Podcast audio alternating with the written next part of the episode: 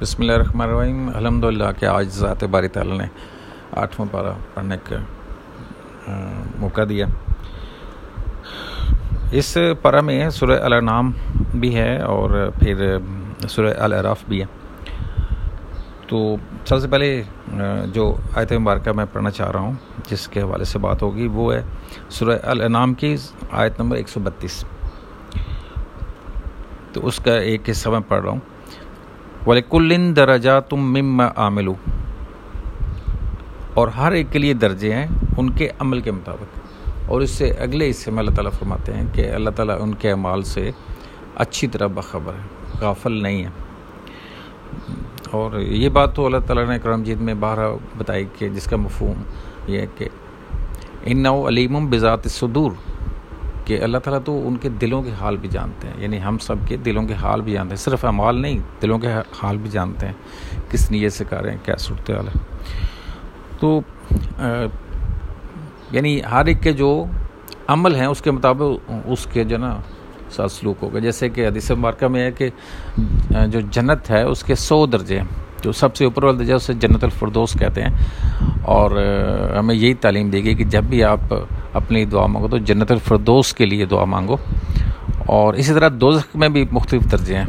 تو جیسے جیسے عمال ہوں گے، اس عمل کے مطابق اسے جنت دوزخ میں اپنی جگہ ملے گی۔ اب اسی آیت مبارکہ کا جو ترجمہ ہے، اس کو ہم ذرا تھوڑا عملی زندگی میں لے آتے ہیں۔ معاملات زندگی کے والے سے کہ کیسے اس پہ بات ہو سکتی ہے۔ جیسے والدین کے اگر بچے ہیں، پانچ چھ ہیں، جتنے بھی ہیں، تو ویسے تو وہ والدین کو سارے بچے عزیز ہوتے ہیں، لیکن وہ اپنے عمل کے ذریعے جو جتنا زیادہ اچھے عمل کرے گا، ایسے عمل جو ان کے والدین کو خوش کریں، تو اتنی زیادہ ان کے جو قدر و قیمت ہے، وہ والدین کی نظر میں بڑھنا شروع ہو جائے گی۔ جو ایسے عمل کم کرے گا کہ جو ان کے والدین کو خوش کر سکتے ہیں، ان کو دلی سکون دے سکتے ہیں، تو لامحالہ ان کی جو قدر و قیمت ہے، وہ اعمال کے مطابق زیادہ یا کم ہوتی چلی جائے گی۔ تو اسے فارمولے کو ہم تھوڑا سا دوسری طرف بھی لے جاتے ہیں کہ جس رشتے کے والے سے بھی ہم چاہتے ہیں کہ اس کے دل و دماغ میں ہماری قدر و قیمت ہو، ہمارے لیے اچھے احساسات ہوں، اچھے جذبات ہوں۔ تو ہمیں پھر اس کی پسند کو سامنے رکھتے ہوئے جتنا زیادہ ہم عمال کرتے جائیں گے، اتنا زیادہ ہمیں اس کا جو ہے وہ اچھا جو ہے وہ رزلٹ ملتا چلا جائے گا۔ اور دوسری ضرورت تو پھر ہے ہی۔ آگے آیت نمبر ایک سو اکتالیس سورہ الانام کی۔ اور یہی جو آیت مبارک ہے، بالکل وہ سورہ الراف میں، آیت نمبر اکتیس میں میں بھی موجود ہے۔ تو وہ آیت مبارک ہے کہ ولا تصرف اور فضول خرچی نہ کرو۔ ان اولا یحب المصرفین بے شک اللہ تعالیٰ فضول خرچی کرنے والوں کو پسند نہیں فرماتے۔ اب فضول خرچی کو ویسے تو اس کو باقاعدہ ڈیفائن کرنا بڑا مشکل ہو جاتا ہے۔ لیکن جو عام طور پہ کہا جاتا ہے کہ ایک چیز ہے جسے ضرورت کہتے ہیں۔ اور یہ حدیث مارکا کا مفہوم میں بیان کر رہا ہوں کہ جو اپنے ریت ہے اس کی ضرورتوں کو پوری کرنا وہ فرض ہوتا ہے۔ اور اس کی خواہشوں کو جب پورا کیا جاتا ہے تو وہ ایک صدقے، ایک صورت میں بھی اس کا سواب ملتا ہے۔ اور اگر بالفرض ایک بندے کو پتہ ہے کہ اس کے لیے اس کو سردیوں کے موسم میں ایک جیکٹ کی ضرورت ہے، تو وہ اس کی ضرورت ہے۔ اور وہ کہتا ہے، نہیں، میں ایک کے بجائے دو رکھ لوں، کہ چینج بھی کر لوں، تو یہ اس کی خواہش ہے۔ لیکن اگر وہ کہے، نہیں نہیں، مجھے ضرورت، خواہش میں تو دو تک ہے، لیکن وہ اگر چار، چھ پہ چلا جائے، کہ نہیں، جتنی مجھے نظر آ رہی ہیں، ساری میں اٹھا لوں، تو وہ جب خواہش سے آگے جائے گا، تو وہ فضول خرچی شروع ہو جائے گی۔ اور فضول خرچی جو ہے، اس کے نقصان معاشی طور پہ تو ہوتے ہی ہیں، لیکن سب سے بڑا نقصان یہ ہے کہ اللہ تعالیٰ جو ہے وہ فضول خرچی کرنے والوں کو پسند نہیں فرماتے۔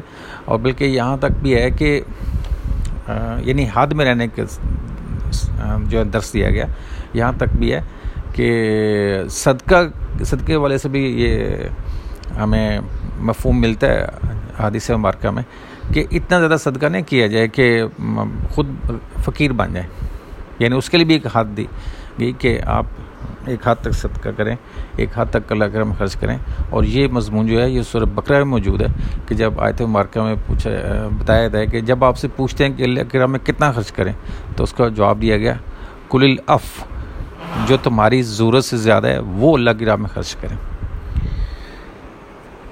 اگلے جو مضمون ہمارے سامنے آ رہا ہے، وہ بھی اتفاق سے سورہ النام میں بھی ہے، آیت نمبر ایک سو باون، اور سورہ العراف العراف میں آیت نمبر پچاسی میں موجود ہے۔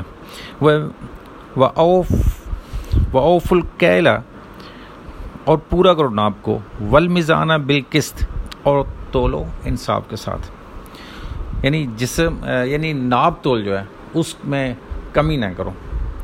اور ناپ تول میں کمی، ایک تو یہ ہے کہ جو ہم چیزیں ناپتے ہیں، جیسے میٹر سے، گز سے ناپ رہے ہیں، تو اس میں ہم ڈنڈی نہ ماریں، جب بزنس کر رہے ہیں یا اور دوسرا، چاہے جگہ ماپ رہے ہیں یا کچھ بھی ماپ رہے ہیں، تول ہو گئے جو ترازو سے ہم تولتے ہیں، تو اس میں بھی ہم نے جو ہے نا وہ کوشش کریں کہ ہماری طرف سے ڈنڈی نہ ماری جائے، یا اس کو منع فرمایا گیا۔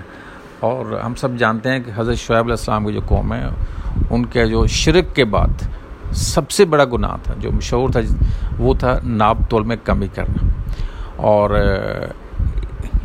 انہی گناہوں کی وجہ سے اللہ تعالیٰ نے اس قوم پہ اپنا عذاب نازل فرمایا۔ تو یہاں تھوڑا سا اس کو ذرا بڑے جو ہے نا، وہ زاویے سے دیکھیں۔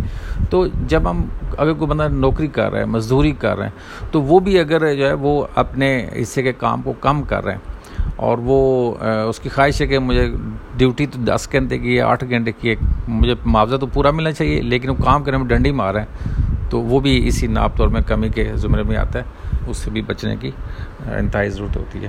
اور آخری جو موضوع ہمارے سامنے ہے، وہ ہے لباس کے حوالے سے۔ سورہ الراف کے آیت نمبر چھبیس میں اس پہ بیان کیا گیا۔